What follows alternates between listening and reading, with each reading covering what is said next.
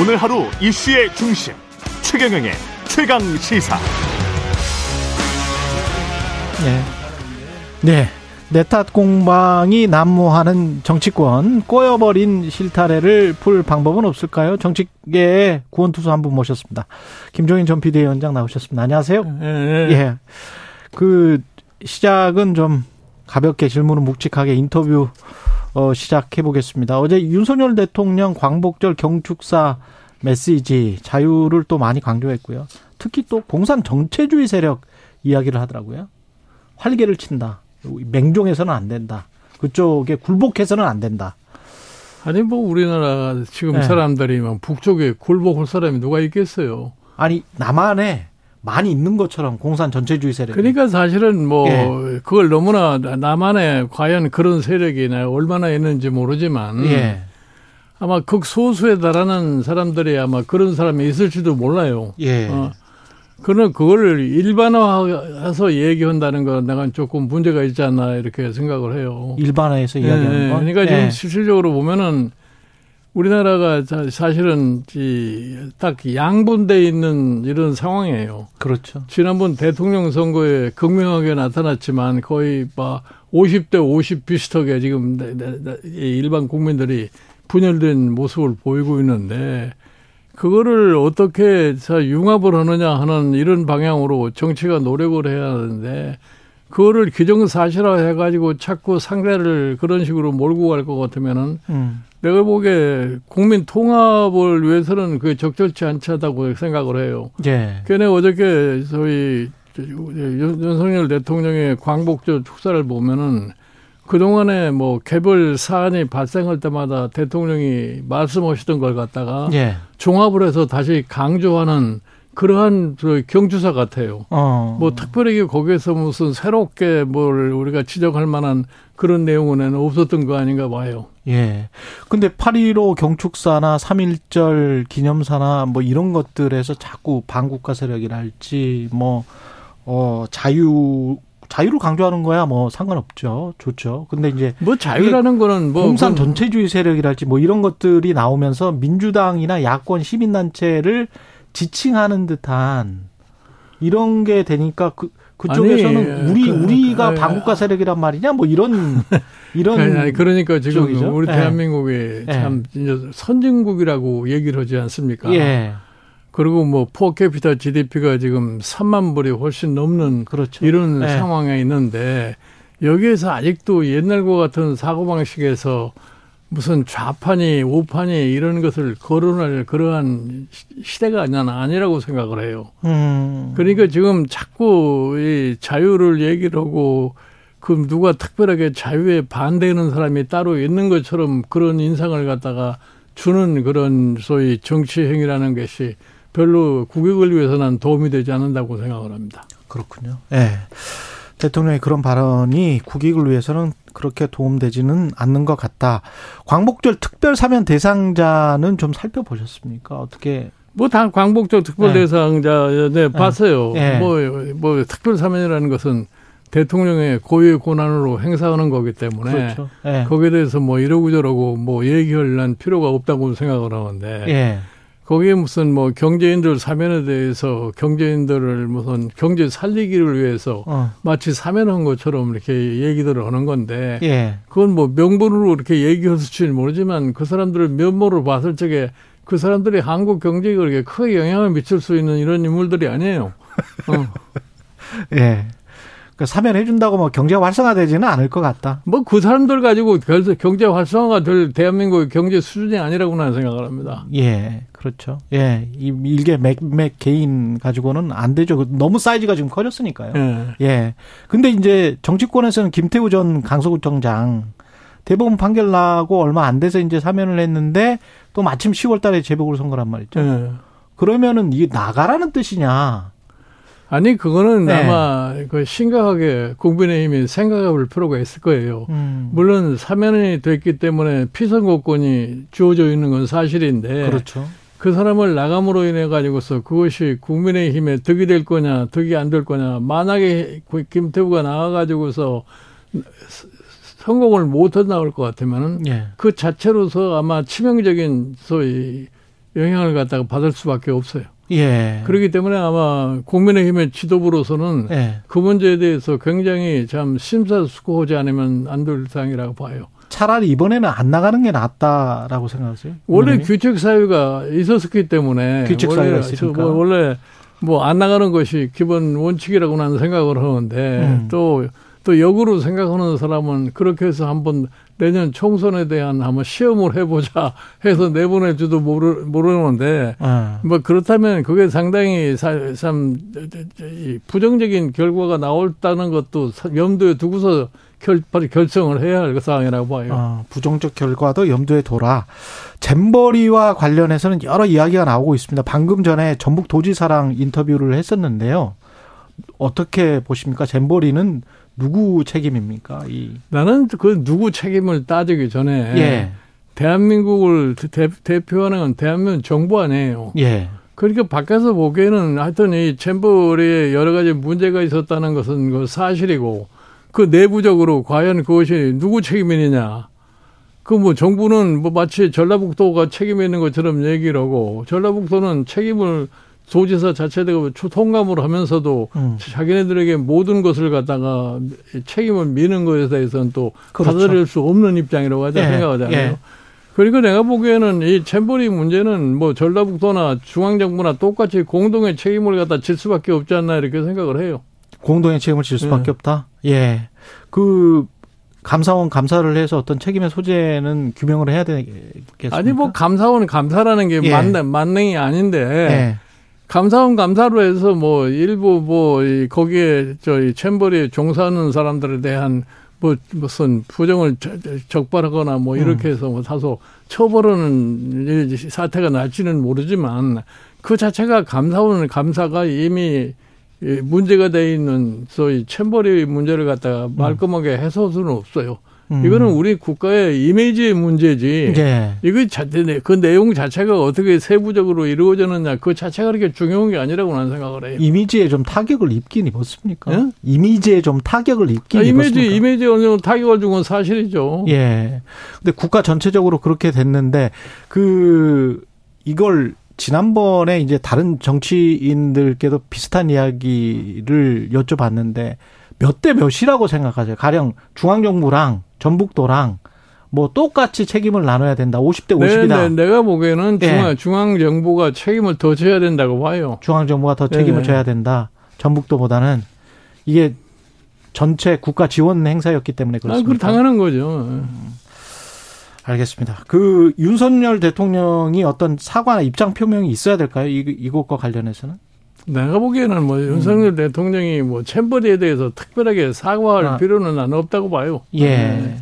근데 이런 일들이 좀 그 자주 발생하는 것 같잖아요. 가령 공무원들이 생각보다 잘 안 움직인 것 같다. 네, 그러니까 과거에 우리가 커다란 국제 행사를 여러 번 겪어봤잖아요. 예. 그때는 참 대한민국의 행정력이 그, 그 국제 행사를 하는데 아주 말끔하게 잘 처리했다고 칭찬들을 많이 했어요. 그랬었죠. 근데 이번에 왜 갑자기 저, 저런 사태가 벌어졌느냐 하는 음. 거는 행정력이 다소 좀뭐 안이해지지 않았나 하는 이런 생각을 갖다가 할 수밖에 없게 돼 있어요. 예. 근데 그 행정력이 조금 좀 이완됐다라고 느끼는 거, 그 다음에 사람들이 잘 안 움직인다라는 것이 혹시 이제 어떤 나중에 책임질 게 두려워서 복지부동하고 그리고 일단 뭐 뭔 일이 터지면 대통령은 누구누구 그 밑에 있는 사람들부터 어떤 책임을 묻고 그런 어떤 아니 그러니까 이 지금 뭐 각 부처에 예. 장관들이라는 게 있지 않습니까? 예. 이번에 뭐 잼버리만 하더라도 몇 개 부처가 공동으로 다 책임을 지고 해야 될 텐데 음. 그 책임자 된 사람들이 밑에, 밑- 밑에 그 하부 조직을 갖다 제대로 통솔을 갖지 못한 것 결과가 이런 사태를 부채지 않았나 이렇게 봐요. 그런 의미에서 안철수 장, 안철수 의원 같은 경우는 책임이 가장 큰 장관 한 명 정도는 해임해야 된다. 무슨 어느 장관 한 명의 문제가 아니라 아. 예. 나는 이, 이번 이 전반적인 행정이 좀 안이해진 것만큼 사실이기 때문에 음. 이거를 좀 제대로 기강을 잡을 수 있는 조치를 뭐 대통령 스스로가 취할 수밖에 없지 않느냐 이렇게 생각을 해요. 여당은 지금 문재인 정부 탓이 크다 이렇게 지금 이야기를 하고 있는데요. 거기에는 동의하세요? 여당이요? 예, 여당은 문재인 정부 탓이 크다. 아니, 재벌이 그, 아, 그거는 예. 나는 내가 보기에는 일단 이, 지금 이 정부가 수립된 지가 벌써 1년 반 가까이 돼 가는데 그렇죠. 예. 항상 문제가 생기면 과거 정권가 미루는 그러한 것은 내가 봐 정치적으로 이렇게 현명한 방법이 아니라고 생각. 일반 국민들이 다 쳐다보고 알고 있는데 예. 이걸 뭐 전 정권 때문에 이렇게 일이 됐다고 했을 때 그거를 믿는 사람이 과연 몇- 얼- 얼마나 되겠어요? 음. 그리고 대통령실에 각종 개입설이 지금 나오고 있는데 큰 사건들이 지금 계속 발생을 하고 있습니다. 사실 최수근 상병 사망 사건 관련해서 수사 단장이 수사를 해서 국방부에 에, 보고를 하고 국방부 장관이 결재까지 했잖아요. 네. 그리고 이제 경찰청에 이첩을 했는데 이첩 과정 중에 지금 스탑해라. 그래서 항명이다.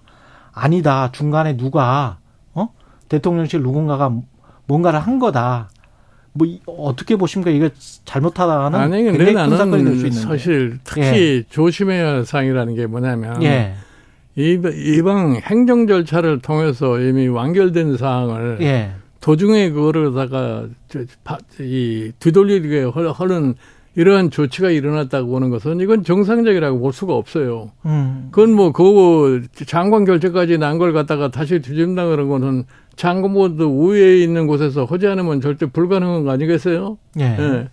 그러면은 사실은 지금 가장 중요한 게 뭐냐면 지금 언론 환경, 정보의 흐름이 뭐 옛날 같이 그 숨길 수 있는 게 하나도 없어요. 예, 그게 다 노출되고 있는 건데 이제 그거를 전제로 해서 정책을 걸으시는 분들이 좀 섬세하게 생각을 하고 모든 언어나 행동을 갖다가 이렇게 맞춰서 해야 되는데 그것에 별로 그렇게 개의치 않고 그냥 자기 임의대로다가 막 얘기를 하다가 보니까 오늘날 이런 현- 문제가 생겨나지 않나 이렇게 봐요. 음, 이것도 진상 규명이 좀 돼야 될 것 같고 그 다음에 강성규 수석이 전당대회 개입한 거 아니냐 그 녹취록이 나왔지 않습니까? 예.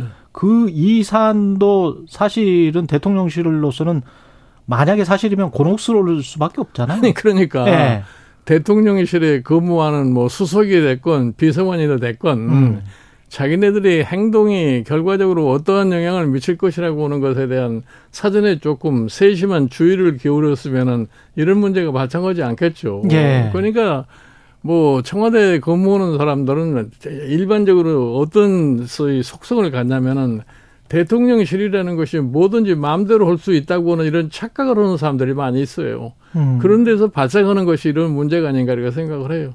근데 이게 지금 당대표 선거할 때도 이런 이야기가 나오고 최고위원 선거할 때도 이런 이야기가 나왔다면 나중에 이제 공천도 사실 국민의힘의 다수의 현역 의원들도 그렇게 믿고 있는 것 같고 뭔가 대통령실에서 뭔가 하명이 있을 것이다. 그리고 김기현 아니, 그- 대표가 그- 별다른 역할을 못 할 것이다. 특별히 특별히 그 저희 무슨 하명이라고 네. 얘기하더라도 결국은 국민의힘이라는 것은 윤석열 대통령의 눈치를 보지 않을 수가 없는 거예요. 제가 음. 늘 얘기를 하지만 예. 국민의힘이라는 것은 과거서부터 이게 대통령 당이란 말이에요. 대통령이 당이 되면은 음. 대통령 얼굴만 보고 사는 것이 지금 사실은 여당의 존재라고 봐요. 예. 그러니까 예를 들어서 지금 여당의 대표가 아무 존재감이 없잖아요. 그 존재감이 없는 이유가 바로 뭐 뭐냐 알고 어쩌면은 처음 대표되는 과정에서부터 대통령의 소위 말하는 이 페이버를 갖다가 안고서 대표도 됐고 그러니 대통령으로부터 완전히 자유롭게 자기가 행동도 할 수가 없는 거다 이런 이런 예. 얘기예요. 그러니까 내년에 대, 대, 대, 성, 공- 공천에 있어서도 자연 대통령의 의중이 뭐라고 하는 것을 대표가 사전에 파악을 해가지고 그쪽으로 흐를 수밖에 없다고 하는 것이 지금 일반적인 소위 이- 행태이기 때문에 그렇죠. 그러니까 현역 의원들은 상당히 초조할 수밖에 없는 거죠. 근데 그러 그게 국민의힘에 도움이 되지는 않을 것 같은데요. 그 아니, 그거야 총선에서. 그거야 자기네들끼리 스스로 판단해야 할 일이라고 생각을 해요. 예. 그러니까 사실은 이 지금 국민의힘이 내년 총선과 관련해서 가장 음. 심각하게 생각할 게 뭐냐면 과거에 집권 여당이 집권 도중에 하는 국회의원 선거를 한번 되, 되돌아볼 필요가 있어요. 예. 그 얼마나 어려운가를 갖다 생각을 해야 돼요. 어. 예를 들어서 가장 그 이제 대표적인 게 뭐냐면 우리가 1992년도 14대 국회의원 선거 때 예. 그때 이미 3당 통합을 해가지고서 저 여당의 민자당. 의석이 3분의 2가 넘었을 때예요. 예, 진짜 컸죠. 그러니까 그 예. 당시에도 사실은 이 총선을 앞두고 뭐 정보기관들 장들의 하는 소리가 뭐냐면 뭐 여당의 180석 이상 뭐 당선 가능성을 얘기를 했는데 음, 결국 가서 과반수도 못 됐다고요. 음. 어? 그러니까 이 중간에 직분 중간에 이루어지는 선거에서 국민들의 반응이 어떻다는 것을 냉정하게 판단을 해야 된단 말이에요. 그런데 내가 보기에 지금 이 국민의힘은 그런 것에 대한 별로 이렇게 신경을 갖다 쓰지 않는 상황이 아닌가 이렇게 봐요. 음, 중간 평가 성격의 총선이 얼마나 엄혹할 수 있는지를 민자당의 사례를 통해서 충분히 알 수 있다. 아, 그런 거죠. 어. 그러네요. 생각해보니까 민자당은 진짜 3분의 2 정도의 세와 구도를 갖추고 있었는데. 아, 그 당시에 보면은 예. 저희 합당을 해가지고 호남만 빼놓고는 전 맞아요. 지역이 다 꽉 똥돌 뭉쳐 있는 어, 거. 됐잖아요. 예. 그럼에도 불구하고 14대 총선에서 저 당시에 집권당이 과반을 과반수를 못했- 못- 못한 거예요. 그렇군요. 그게 국민들 민심이라는 게 정말. 아, 그러니까 국민, 우리나라 우리나라 유권자들의 이 선거 행태가 예. 그렇게 녹록하지가 않아요. 어. 특히 이 수도권의 유권자들의 선거 행태라는 거는 우리가 일반적으로 가늠할 수가 없습니다. 그러니까 다 보고 있는 아, 거군요. 다 알고 있는 거죠. 예. 어, 더군다나 그때보다 보면 지금이 정보의 흐름이 그렇지. 더 원활하게 돼 있잖아요. 예. 그러니까 지금 감출 수 있는 게 없어요. 국민 아무리 뭐 이, 이, 이 상한 얘기를 해도 예. 국민이 자기들이 다 파- 판단할 그렇지. 능력을 갖추고 있는 거 아니에요. 예. 그게 또 민주주의가 발전하고 있는 거고요. 아니 그런 그런 거죠. 예. 그럼 국민의힘은 자체적으로 이따 민주당은 좀 여쭤보겠습니다만은 국민의힘 같은 경우는 자체적으로 뭔가를 혁신하든지 뭐 하지 않으면 지금으로서 좀 위기라고 보십니까? 나는 사실은 국민의힘은 예. 내가 국민의힘이라는 당 이름도부터 내가 만들었고 네. 그다음에 공- 국민의힘에 예. 소위 이제 정강 정책이 있는 것도 그때 내가 음. 해서 만든 건데 정강 정책을 다 들여다 보면은 우리 지금의 현실과 관련해 가지고서 정강 정책에서 뭐를 추진을 할것 같으면은 우리가 국민의 민심을 얻을 수 있다는 걸 끌어낼 수가 있어요. 음. 근데 지금 보면은 전혀 그런 데에는 노력을 안 해. 안 하고서 지금 국민의힘의 가장 큰 문제는 뭐냐면 국민을 상대로 해서 정치를 할 생각을 해야지. 어떻게 하면 우리가 국민의 민심을 당적으로 끌어올 거냐 하는 이런 노력을 하지 않고 밤낮 야당하고 입씨름만 하고 있기 때문에 예. 그 이미지 자체가 제대로 형성이 될 수가 없는 거예요. 아, 아, 아. 국민을 상대로 정치를 해라. 예, 예. 대통령을 보고 지금 정치를 하고 있습니까? 아, 대통령 보고? 정치를 하면 안 돼요. 국민을 아. 보고 정치를 해야지. 음. 근데 대통령이 어, 좀 잦은 실정이 있고 국민의힘이 그렇게 나온다고 하더라도 민주당이 지지율이 그렇게 높지가 않잖아요, 사실은. 그러니까 지금 사실은 예. 민주당과 국민의힘의 지지율이 거의 비슷비슷하잖아요. 예. 어, 뭐큰 차가 없어요. 예. 그게 바로 뭐냐면 아까 제가 말씀드린 대로 음. 대통령 선거에서 국민이 거의 반으로 갈라져 있는 상황이라 있단 말이에요. 예. 어? 그러니까 이 저- 정당들이 그 결국은 국민을 어떻게 보느냐는 것을 이 주 안으로 생각을 해야 되는데 음. 그저 당내 세력 관계만 가지고서 지금 이 정치를 하고 있기 때문에 음. 그러니까 국민의 의사와는 완전히 배치된 정치를 할 수밖에 없는 거죠. 과거와는 달리 정보를 차단하거나 정보를 은폐시킬 수는 없다 이런 말씀을 하셨는데 예. 이동관 방통위원장 후보자 같은 경우에 예. 본인은 이제 부인을 하고 있습니다만은 어, 이명박 정부 때 뭔가 홍보수석실이나 최소한 대변인실에서 국정원에게 어떤 보고를 받거나 자체적으로 뭔가를 한 것 같단 말이죠. 그리고 영향을 끼친 것 같아요. 문서를 보면 뭐 10시 이후에는 그런 보도가 안 나왔다. 이런 문서도 있고 그러니까. 음. 근데 이 방통위원장 후보자가 어 방통위원장이 된다면 또 어떤 정보를 가지고 뭔가를 하기 위해서 그러는 걸까요? 아니, 그거는? 예. 이동관 자체의 문제가 아니라 예. 이동관을 대통령, 저 방통위원장으로 임명하려고 하는 대통령이 그런 문제에 대해서 인식을 했어야죠. 음. 어?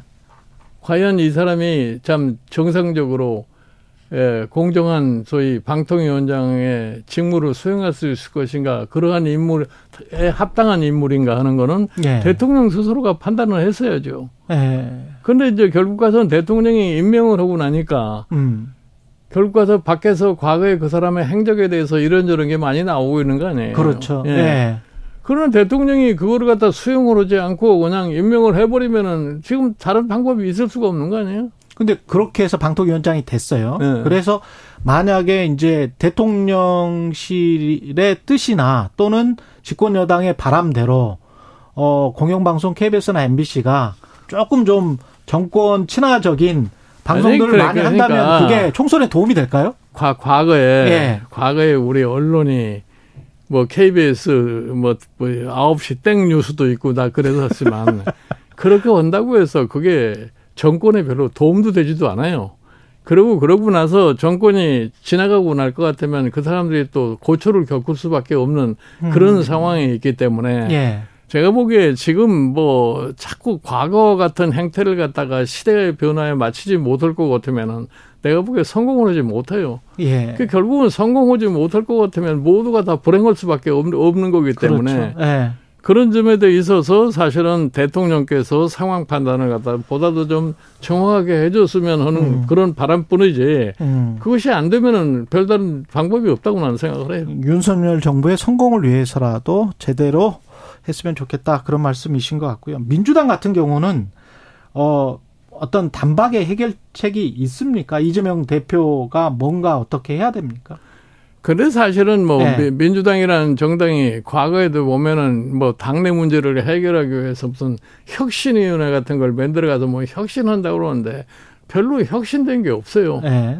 지금도 다- 결과가 예. 그렇습니다. 예. 다- 당이 혁신을 한다는 거는 당이 혁신을 해서 국민으로부터 어떻게 더 지지를 받을 것이냐는 이런데 중, 중점을 두고서 혁신을 해야 되는데 그렇죠. 이거는 뭐 당내 그냥 세력 관계에 음. 따라서 뭐 혁신안을 내고 이러다 보니까 부- 불안만 지금 조성하고 별다른 효과를 거둘 수 없는 거죠.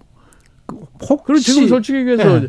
이번에 소위 무슨 민주당에서는 네. 혁신안에 대해서 예. 국민이 관심 있는 사람이 누가 있어요?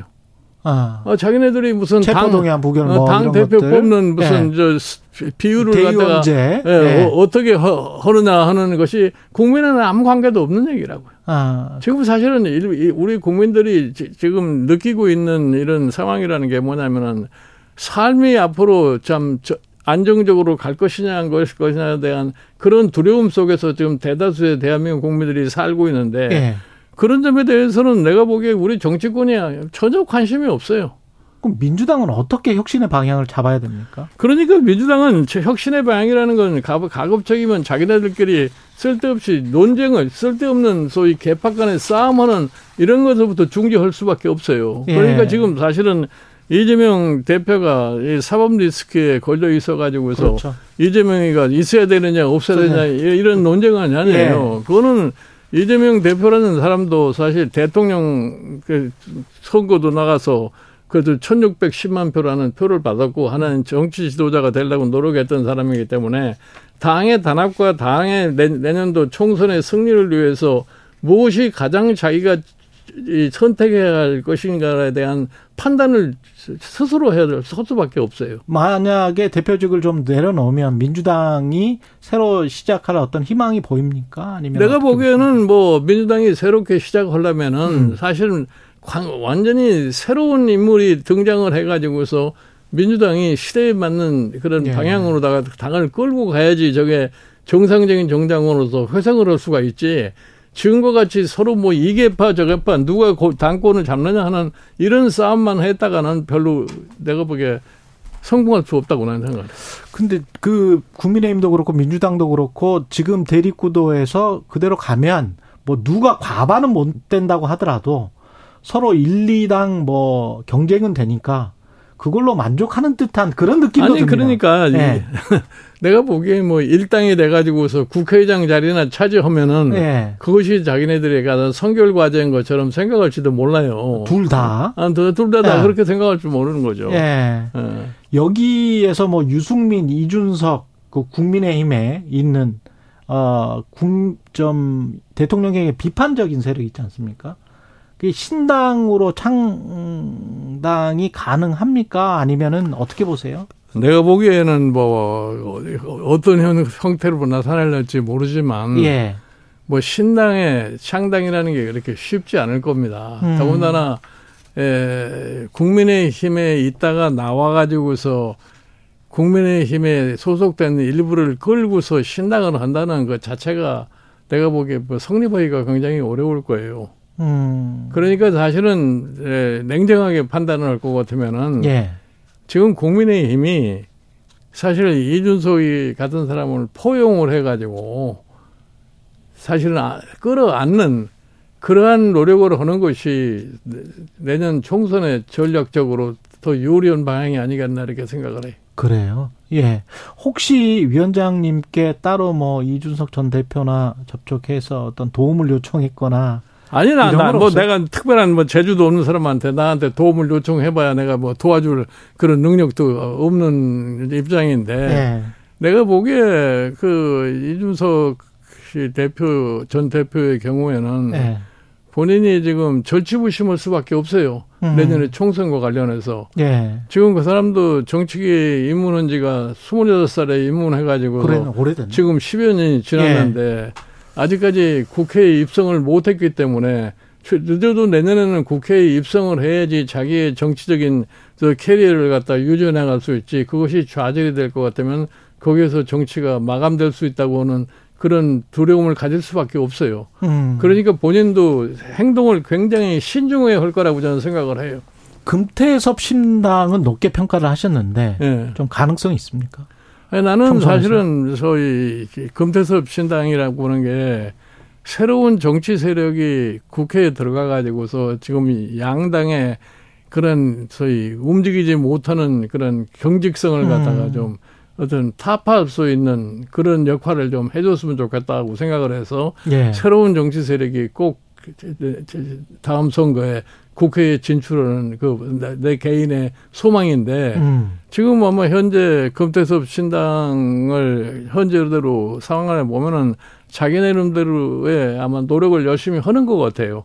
그러니까 뭐 9월 19일 날 발기인 대회를 갖다 한다고 하니까 예. 그때 상황을 갖다 보면은 대략 어떻게 발전할 것이라는 걸 판단할 수 있지 않을까 생각을 해요. 그 그쪽에서 만약에 도와달라고 한다면 위원장님을 어떤 얼굴로 모시고 싶다. 아니 내가 내가 나는 솔직히 해서 네. 지금은 어디에도 내 어디에도? 얼굴을 내, 내, 내밀고 싶지가 않아요. 아, 그러시군요.